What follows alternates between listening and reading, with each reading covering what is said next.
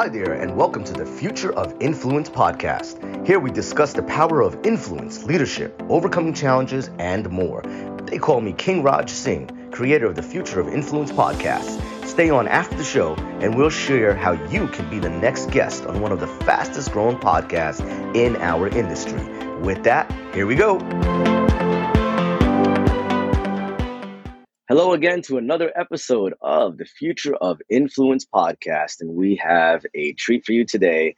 Help me welcome uh, Mr. Salvatore. He says he likes to go by Sal. So I'll let him introduce himself and tell you more about him. Sal, welcome to the podcast. How are you? Thanks for having me, Raj. It's a pleasure and a privilege. I'm looking forward to this one, as you know. Ah, it's it's our pleasure, and uh, we're just honored to have people like you. I believe that like minds uh, think alike and, and and like to hang out together, and we are the you know people we associate with. We're the product of that. So um, just excited to have you on, and go ahead and tell our listeners and viewers just a little bit more a high level of uh, what you do.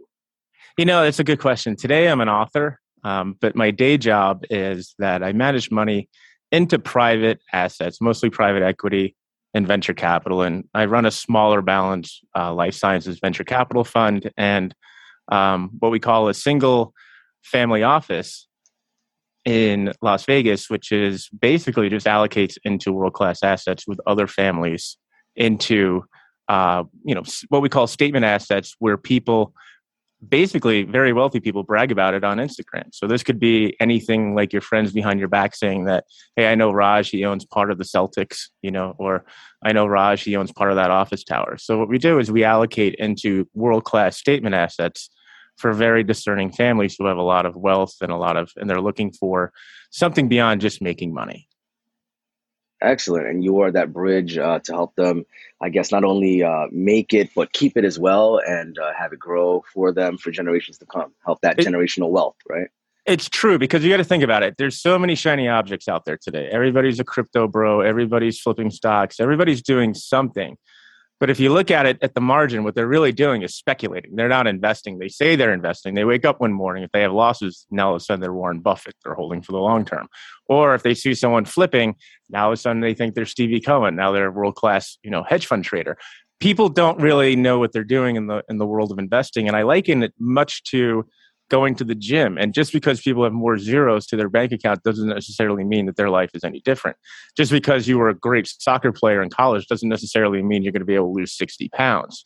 You know, there's all sorts of mm-hmm. different things that you do to achieve those goals. And I think a lot of times people are just cavalier about their money and they don't really know what they're doing with it until problems happen. And starting my career in distressed commercial real estate, I can tell you that you learn more about a business and people's motivations when you're cleaning up the pieces than when you're assembling them together, actually purchasing the property. And I've seen this happen over and over again. Regardless of where you are in the world, everybody has emotional drivers. And that's what I talk about actually in my latest book, Investing Legacy How the 0.001% Invest. Excellent. Zero zero one percent. Very yeah. nice. And uh, you know, this brings me to ask you a question. Just like, how did you get into into this field, doing what you're doing now, where you said, "All right, this is what you want to do um, as your main business and do day to day." I mean, I, am assuming it had something to do with the uh, when you were in distressed uh, commercial uh, real estate and so forth and going well that, I, that, it started before that because i was actually a biology and chemistry major in college i was looking to go to medical school and this was back in 97 96 we're going okay. way back right? Way back. Um, and during 1996 i had uh, a bunch of my father's friends who were his cronies who were doctors and they said you know what? This might not be the path that you want to pursue. And during this point i had already had to commit to if i wanted to finish in four years in new york city at the university i was with that i was attending fordham it would have been 20 credits and then 24 credits respectively. So while everybody was outside playing frisbee, I was studying and getting work done, but I was also paying a lot of attention to the internship that I had between summers. And it was the work that I did for that surgeon in New York City that really catapulted me and put me into a different direction. Um, it was his brother who actually wound up working at a firm that I wound up interviewing at, and a little later wound up getting a job at. And that's how my career started being in New York City, starting from New York, and and and using that network to really grow. Okay, great, great. what do you think about as far as in the industry you're in doing that and, and dealing with the 0.001%? Um, what's the most outdated advice you feel in the industry that's given out by other people? Yeah, I think I, I think I you know today I mean that's a loaded question and I think you know it's a very and I'm going to give it to you straight. I think everybody there's this tremendous lie called liquidity. And it's a myth that everybody needs liquidity. And if you don't have liquidity, then you're going to die. It's sort of like oxygen, everybody needs it. The only people who need it are the middle class because they've been programmed to think that way because they really don't have the, the discipline to really do anything else. And I've seen this before with doctors and dentists where they'll say, well, yeah, we, you know, we love these investments. We love going into it. By the way, I just bought a brand new Tesla. Look at it on Facebook. The certainty of him getting the dopamine hits and the accolades on Facebook pales in comparison to anything that he would invest into for a longer term, such as real estate, because he just isn't emotionally involved for it.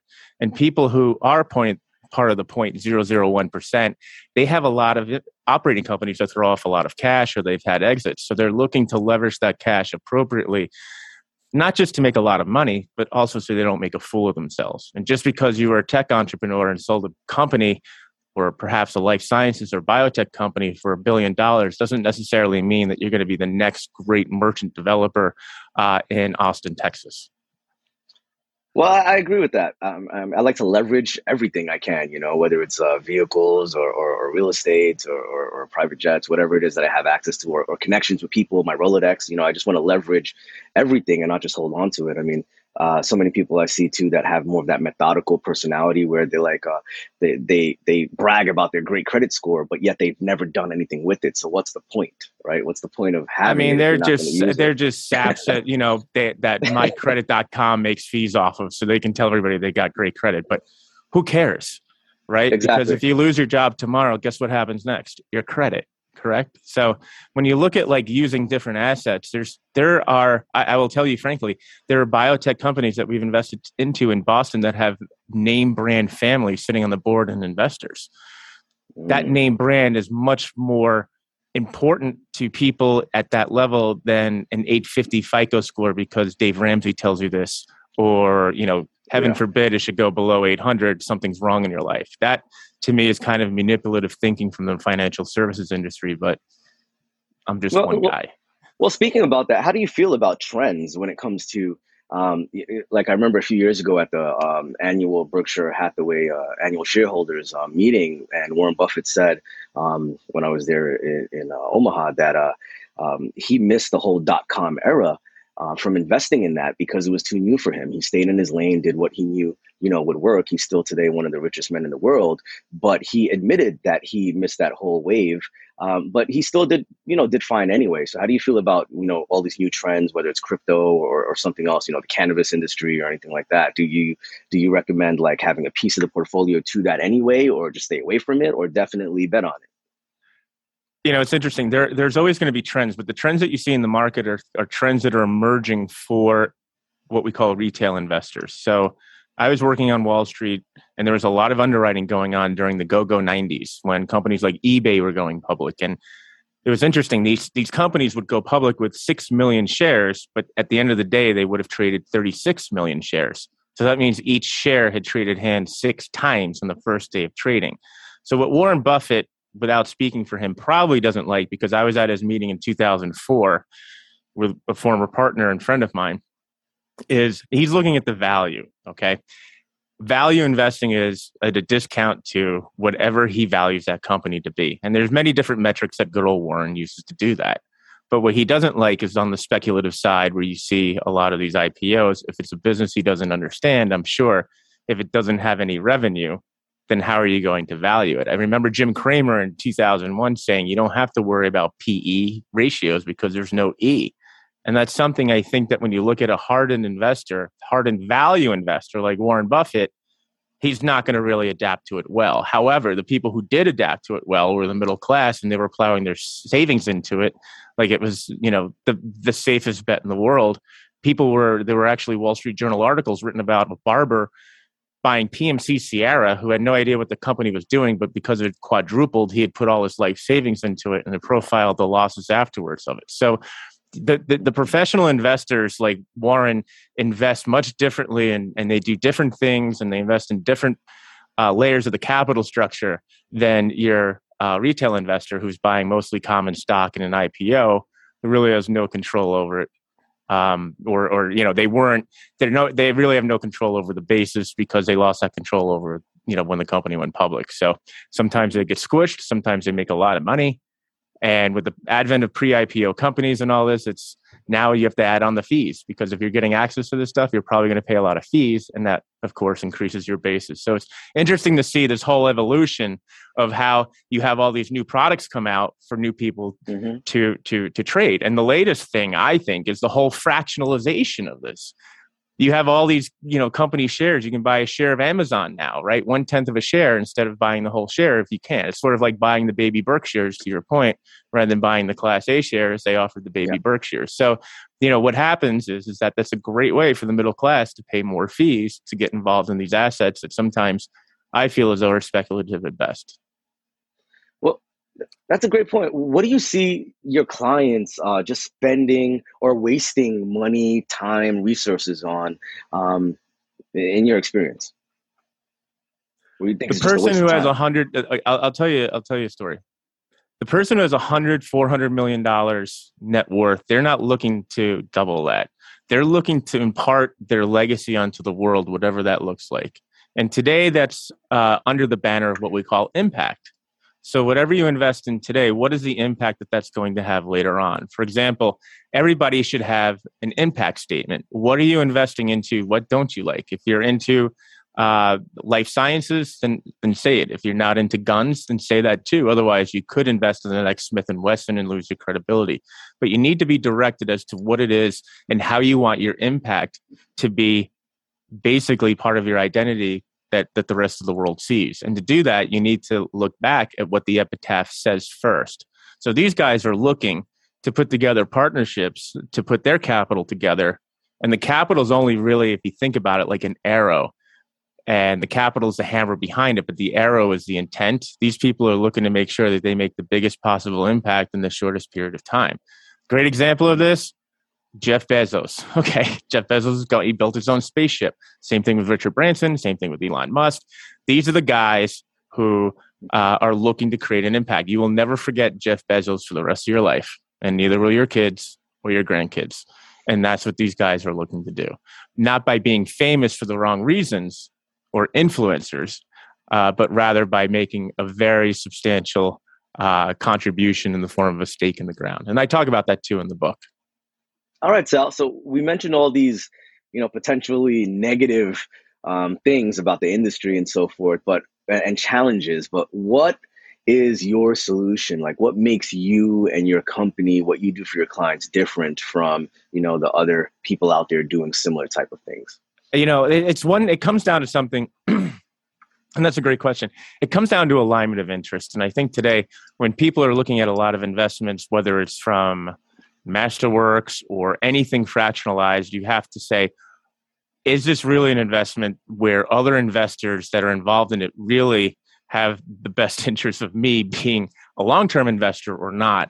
And when you look at the alignment of interest and see who it is that you're actually investing alongside of, I think that shows a tremendous amount of confidence in the in, in how the investment will perform over the long term. Too many times today, people are too speculative. So you got to use sort of strategies to figure out hey, if I'm interested in investing into venture capital, for example, or private equity, because that's really where all the value is, I feel right now, and what my partner calls private you know, company arbitrage. Um, and we invest in companies for that reason. Then you're going to find that there's going to be a lot more opportunities, but there's going to be a lot more risks. And in order to sort of deflect those risks or to structure those risks away, what you want to do is you want to make sure that your interests are always aligned with other investors and that somebody who's showing you the deal isn't necessarily making a fee, but they're also investing into it as well. We call that skin in the game. Mm, very good point. Yes, I know early in my investing career as well. Yeah, there were people that were just uh, broking deals out, but never a part of it yeah know, in actuality. Yeah. and those always seem to do, you know be the ones that didn't do so good. So yeah there's a direct correlation between that. So i'm glad you mentioned that. Um, you know before we recently met to, to, you guys listening right now and um, i realized right away that sal is a very sharp guy. He has a sharp suit on. You know every hair is in, in place. He's in a, in a great studio. Just uh, with us recording this now, but he seems like just a, a cool, down to earth guy. We're from the same place, you know, East yep. Coast, New York City yeah, area. Yep, um, yep, yep. What, what do you do when you're not working, like outside of business? What do you do for fun? What are some, like, some of your hobbies so we get to know you? You know, I really miss my boat. I miss it. And I haven't used it for two years because I've been too busy, of course, with the pandemic, writing a book and, and, and building the foundation for an investment company. And mm-hmm. what I'd like to do is go back into boating soon. I would really love to go into that because it's just fun being on the water. I like entertaining people. I'm not really a car guy. You know, I like, you know, I like, you know, being out on the water and having a good time with friends and stuff. So that's what I really miss doing is navigating a boat and captaining a boat. That's quite honestly, that'll make me happy. I could drive a Toyota Prius all day, but if I know that I'm going to a boat, I'm you know nice boat. That's all that matters to me. So okay, so that's what you miss because you haven't done it for two years. What have yeah. you done to try to replace that feeling? You know, in the last two years. You, you know what I've done? I'll, I'll, be honest with you. I've lost about twenty pounds because I've been landlocked in the desert here in our tax-free oasis, and I just started working with trainers. And in, in Las Vegas, you can either do one of two things: you either drink and party a lot, or you just work out. And I chose to work out rather than gain you know any more weight and so that's really helped a lot and i transitioned that into like a hobby. But i think it's the way i approach it mm. is just something i look forward to doing. It's just a mental you know switch that i use that yeah i'm really looking forward to going to the gym today. And um, you know other than that like there's a lot of what i really like doing on the weekends is uh, in in las vegas is it's starting now but i love live music. And so you can see any show and sometimes we'll see two shows a weekend sometimes i'll see you know one show a weekend but when the bands start coming i love going to all those live concerts and shows. It's just amazing. I've seen hall and oates. We've seen phil collins in a wheelchair with his i'm not dead yet tour. We've seen you know a lot of things my friends and i over the years and it's really great. Not to mention the culture and the food in vegas is just amazing. And anywhere i go for that matter i just love going out to hole in the wall restaurants. It's same thing All right. up in new york right? What we talked about. Yeah yeah we got it out of you. Now we know what he likes to do now you know what I like to do. yep, that's how I get live, down. Live music, I, I feel you on that one. Um, I, am a lead. It's singer. just uh, amazing. Uh, it's just amazing, and, and that, and you know, coming from New York, you can't, you know, if you growing up, okay, I'm gonna say you and I are probably the same age. You could not get tickets to a, a, a you know, a top headliner uh, on Ticketmaster. You'd have to like call 50 million times on a rotary phone to get the tickets just to see something like U2 or whatever. Oh yeah. Today you can buy the tickets quickly and in, in, in las vegas all these bands come through and it's almost like you know it's it, it's very easy. It's almost like parking in front of the arena how easy it is sometimes to get tickets to these shows. So that's something that i don't take for granted here in las vegas yeah, I love live shows as well, especially the interactive types where they're doing oh, improv yeah. on the moment. I sing in a Caribbean band as well as a lead singer for the last uh, wow over a decade now since I left corporate America. And oh, um, wow. um, we go on we go on tour quite a bit internationally, and I do a lot of stage interactions, thousands of people, all that good stuff. And um, yeah. you know, with the pandemic, it, it, it slowed down definitely because places weren't having live events anymore. But this weekend I'll be performing in Florida, so looking forward to that. Oh, um, right. but it's, it's, it's a great feeling. But I have a question for you about the you know you're the front almost, man, right? Yeah. Oh yeah. I hype up the crowd and you're like the David Lee Roth. That's just you run around. Well, it's it's very samurai kicks.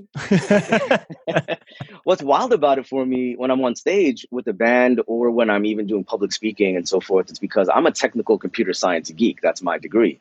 And for me to now be on stage using a different hemisphere of my brain and uh, the creative side, entertaining, it's just really wild. So it's a lot of fun. Um, but you mentioned, you know, a great feat. Congratulations to you for um, losing almost 20 pounds. Uh, I guess that meant a whole new change of wardrobe. But I'm curious about psychologically did you see any change? How has it affected you, knowing that you have the discipline now to, to exercise every way, do, and every day do more than you've been doing, you know, before, and losing all that weight, seeing the results? How has that affected you just in uh, your work, like in your business, your, your, just what you do as a leader, your, your self discipline? I'll tell so you forth? what it's done. It, it's that it's forced me to actually, you know, actually look at what I eat, which is important. Mm-hmm. But it, it's given me a tremendous amount of energy, which is what I need for this business because I'm I'm basically the fixer for a lot of people, and you have to have a lot of energy to do that. It's, you can't run around hangover all day, you know, trying to take care of problems for these types of people. So the energy that you get from working out and the discipline from it really makes you sort of it, it sort of closes the gap between being sad and depressed about how you feel to going out in the world being a little feeling a little better knowing because you've gotten some hard things out of the way in the morning. And just mm. by following along with instagram memes and things i was able to do things. But it be, became a hobby to me. It became interesting to me much like anything else would be an interest to you like crypto or something like that. Yes, i just turned yes. it into something that i wanted to learn. Well there you go. Exactly what i was looking for. You know what sal? Let's say someone listening right now and they say, hey, you know, I want Sal maybe to fix me or not fix me, but update me to a better version, just tweak me up a little bit what I'm doing yeah. with with, with uh, wealth management and so forth. Uh, you know, how should they go about contacting you, getting to know more info, taking that next step to work with you? You know, I put together a 10 mistakes report that has probably about $2 billion worth of research and development into it because of all the wealth that was lost during the 2008 crisis. And that is made available by going to investinglegacy.com forward slash gift. That's investinglegacy.com forward slash gift. And the fun part about this, and I'll tell you what all the readers come back to, they're like, hey, I know at least five families that, you know, you know, fell apart because of number two, or this guy reminds me of my brother-in-law, number 10, or something like that. It's really funny, but you know, in the end, it's you know, you're learning from other people's mistakes. And it's the stories that you know afterwards that sell but what we want to do is we want to make sure that people understand if you are following these rules or if you're if you're going down this path then these are the mistakes you're going to make that could harm just not you but your next gens and your legacies. And that's what really a lot of wealthy people worry about today is making sure in an uncertain world that they have something sustainable for them and their heirs to come Excellent. I like it. So, top 10 mistakes that prevent you from building an investing legacy. Yes. Go to investinglegacy.com slash gift and get more info from Sal. And once you sign up for that uh, report that he has uh, been so generous to give us, then you can go ahead and uh, find information on contacting him directly. Is that right, Sal? That's correct. Yep. That's where you go. Investinglegacy.com okay, forward slash gift. And that's the report. All right. Excellent. Well, I wrote it know, myself, so it's fun. It, it, it's gonna, you know, it's entertaining. It's not gonna be boring. It's not something that somebody put in an institution together. I wrote it myself, so you'll enjoy it. Great, and that is how it's separated from all the other reports you have read on the subject. Where this one is not boring, has his personality into it, which we love. So that it's it's been great having you on our show. Thanks again on the Thank Future you. of podcast. Um, you heard it from Sal himself. Sign up for his free reports, and we'll see you on another episode of the Future of Influence podcast. Take care. Take care, Raj. Thank you. Thank you.